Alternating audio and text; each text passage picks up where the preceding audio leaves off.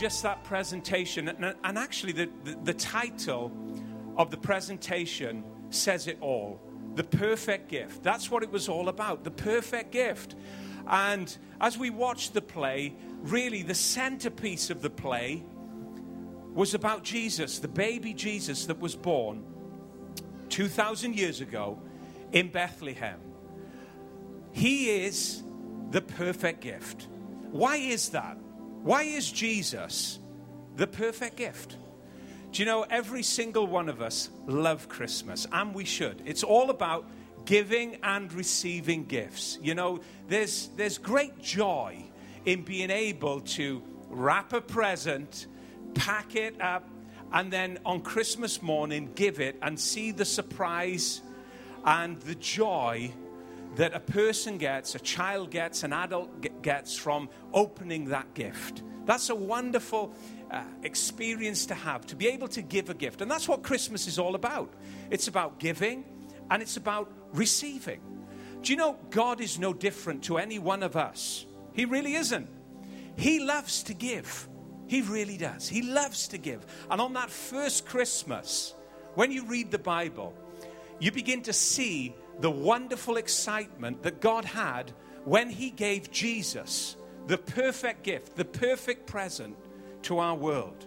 You see angels exclaiming glad tidings, announcing peace to simple shepherds in the field. You see God arranging a star to guide wise men thousands of miles to get a moment's audience with the King of Kings who was born in a simple, humble, dark, dirty stable, a cattle shed. Imagine that. Jesus, the greatest gift ever given to our world, he was born not in an opulent palace that was perfect. That's where the wise men went, first of all. They went to Herod's palace to try and find Jesus because they thought, in their mind, from their wisdom, that's where you'd obviously find a king in a palace. If this is going to be the king of all kings, if he's going to be born in our world, then surely he would be born in a palace.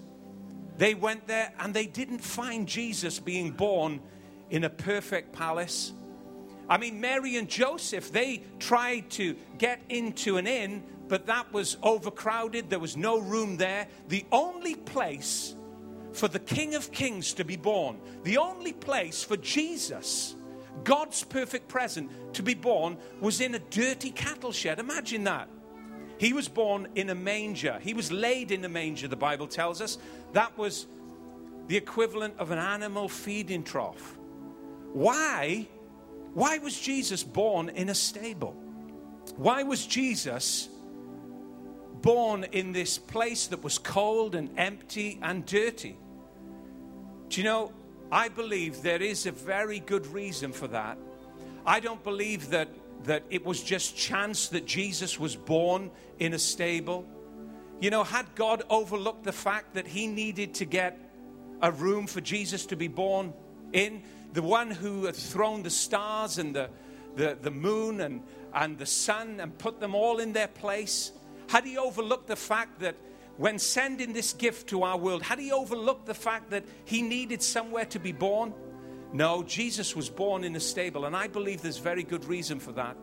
And it's this because the stable, the stable parallels and pictures perfectly what a human heart is like. You know, sometimes our hearts are very cold. Sometimes our hearts and our lives are empty and lonely. And they are a perfect picture of the stable. But the wonderful news about Christmas is this is that Jesus is still willing to be born in an empty, cold heart that may not have much room in it.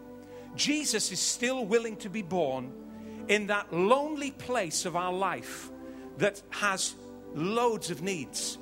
Jesus never, God never despises the lonely, dark areas of our life. In fact, the Bible tells us very clearly He's attracted to them. He's not repulsed by the circumstances that surround us. He's not repulsed by all of the all of the traffic that's gone through our lives and left us injured and left us broken and, and rejected. God's attracted to our weakness. God's attracted to our loneliness. God's attracted to our emptiness. This is the message of Christmas. This is why Jesus is the perfect, the perfect present. The perfect present this Christmas is not going to be your 150 inch flat screen TV on your wall, even though that's going to be fantastic. It's not going to be an upgraded iPhone. It's not going to be the latest, you know, smart technology. You know, it's not going to be genetic modifications on your body. Like a new nose job or a nice trimmed pair of ears or some hair that I could do with or some tighter jeans. It's not going to be any of that. All that's good. Fine. Wonderful. But the greatest gift, the greatest gift this Christmas is a gift that will always be relevant, that will never be outdated it's Jesus. And Jesus is the one person that's interested in all of those places of our heart that may be lonely and empty. He's still willing, He's still willing to be born in our lives again. Do you know? I think the greatest pleasure that God would have this Christmas Yes, to see you open all of your presents and enjoy them, but also for you to unpack Jesus, his gift to you this Christmas. He's the Prince of Peace. If you're fearful, there's a lot of fearful, fearful people in the time in which we live. If you're fearful, He is the Prince of Peace.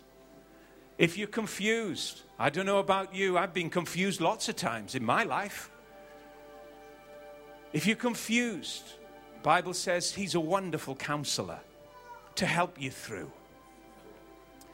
And if you need help, anybody need some help? I'll take all the help I can get. And I don't mind admitting it. The Bible says he is mighty God to actually help you. He's not a magic wand to wave all of our problems away. No, we'll still walk out of here today and maybe we'll have problems and issues that aren't going to go away quickly. But it's just great to know that there's somebody that's willing to walk with you through the issues of life and down the road of life and bring you on through. Isn't that great? That's what Christmas is about for us here. It's all about Jesus. It really is. And how he loves us and how He cares for us. Fantastic. Over this Christmas period, like Faye said, next Sunday morning we've got a meeting just like this happening again. You're welcome. We would love to see you. Starts at 10:30. If you get here a little earlier, you'll be able to have some tea and coffee with us. And uh, we, we would love we would love to see you. And also next Sunday night, we have our carol service and lots of different variety in that service happening. We would love to uh, just be a part of your Christmas as we move towards that day. Enjoy it together. Please come along. What time's the carol service, Faye? 6.30. Please come along. We'll be having some mince pies and lots of different things happening. But have a great Christmas. Noel is going to come now and he's going to sing for us as we close performing song. God bless you. Have a great Christmas.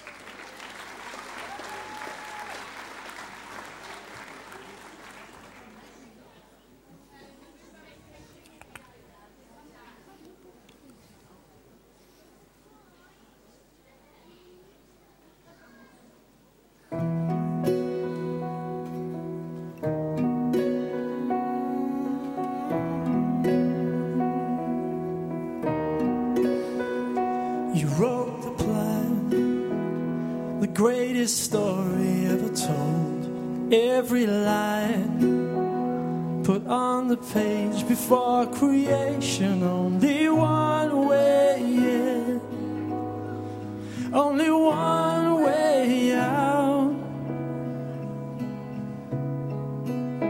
And you chose the time and place your prophecy, said. You lit the skies, a guiding light for all to see. The only one great King who dealt with sin.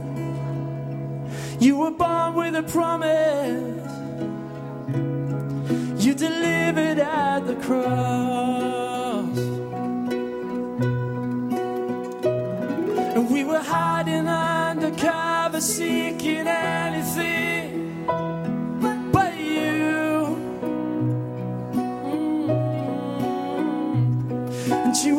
Desperately in love with us all the time. We rejected you.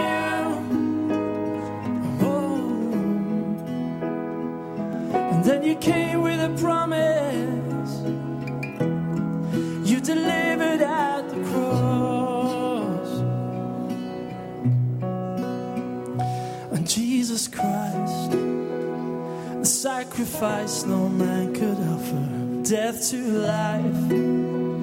Who else could climb out of the grave? The only one who says, Jesus says, You were born with a promise.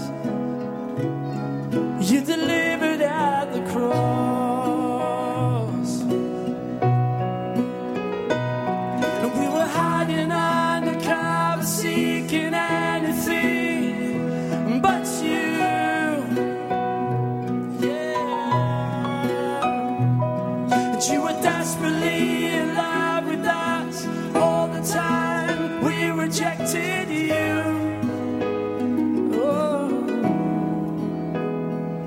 But then you came with a promise.